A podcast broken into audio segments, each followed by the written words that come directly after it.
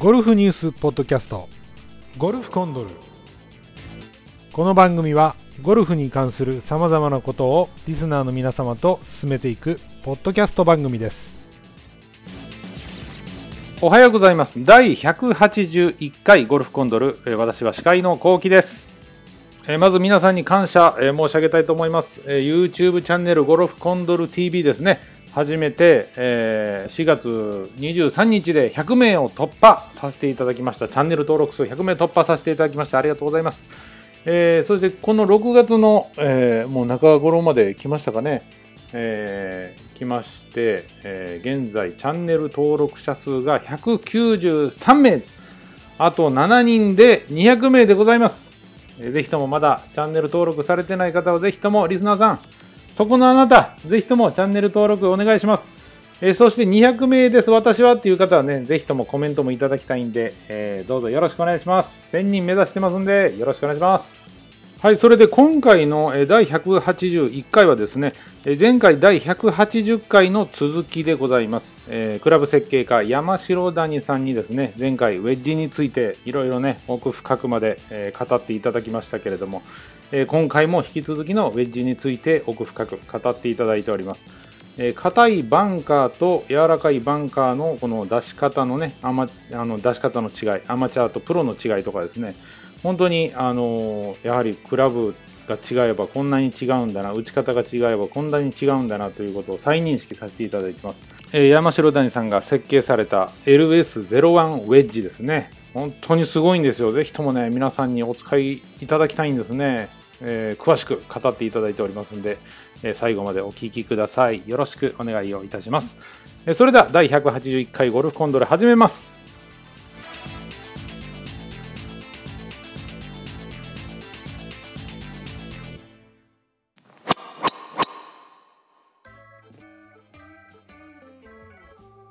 で、あの、一つ気になったのは、なんかバンカーの下が硬い、その、ああ、ええなんかおっしゃってました、ね。硬いバンカーはちょっとね、クラブが跳ねられるっていうか、その重さが足りない分跳ねるかなっていうイメージありましたね。あの、実はね、えこれはね、昔私もね、ええあの、プロと二人で、え。うん。まあ、雑誌の企画で、うん。あの、ふかふかバンカーと硬いバンカはいはいはいはーに対して打ちやすいサンドウェッジを探すという企画があったんでい。すよ。すごい企画ですね、それ。ええ。すごいな、はい。で、ふかふかバンカー、まあ、兵庫県のコースなんですけどね、はいはいはふかふかバンカーの代表格で、あの、OGM フリーっていうところ行っい。はいはいはいはい。で、あの、カチカチ、まあ、カチカチじゃないけど、まあ、普通に下のちょっと硬めのバンカーの代表で、三木洋川行ったはい、三木岡は大丈夫なんですかね、カチカチ代表って。はいはい。なるほど。まあ、ちょっとこう、足でこう砂をどけると、まあ、結構下が硬い。はいはい、ありますよね。まあ、そまあ、ういうですけどね。うん。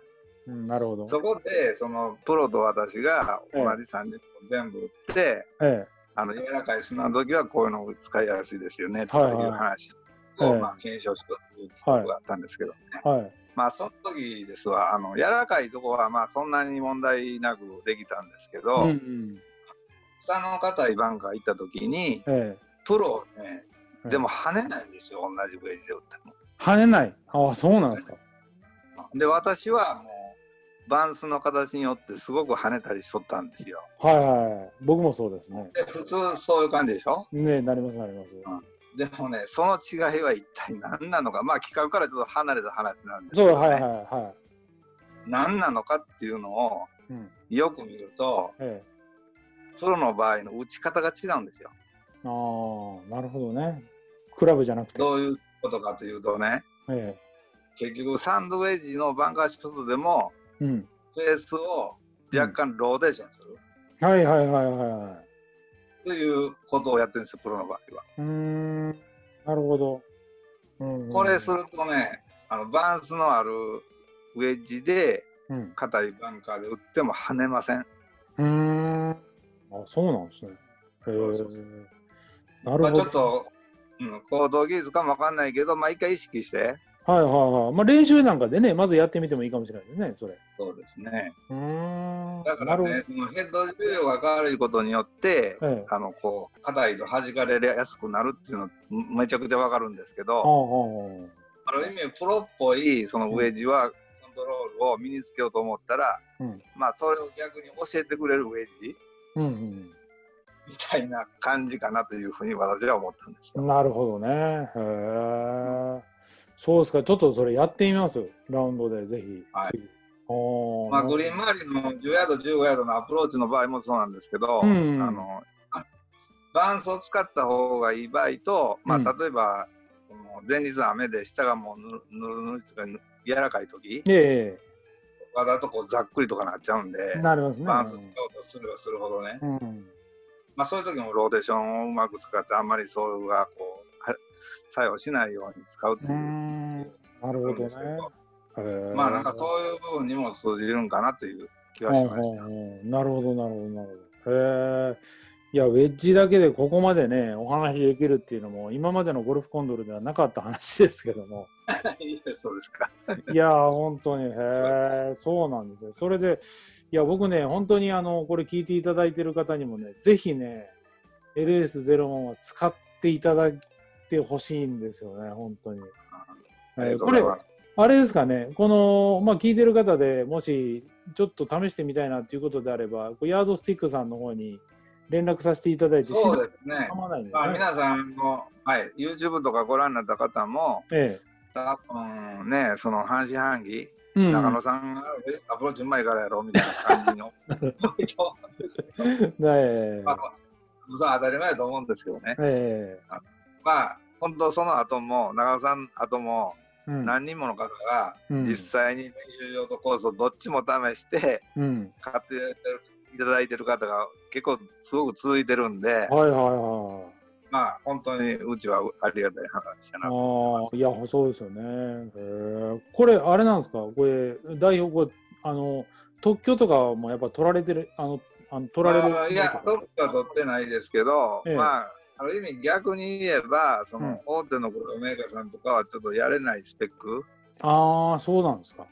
ただ、プロも昔からね、そのヘッド軽い側の青木さんとかね、ええヘッド軽い側のウェッジを好むタイプの人と、まあ、重ためを好むタイプの人いたんで、うん、うん。まあ、ある意味、これからのクラブのうん進むべき道の方向には違いないかなと。うん。なるほど、なるほど。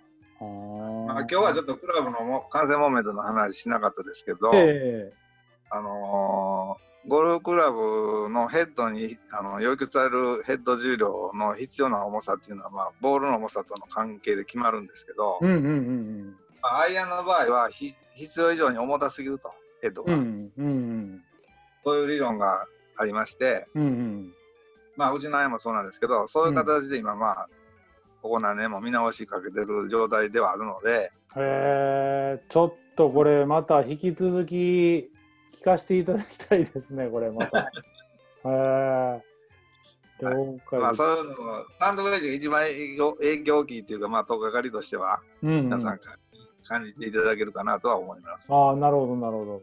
いや、ありがとうございます。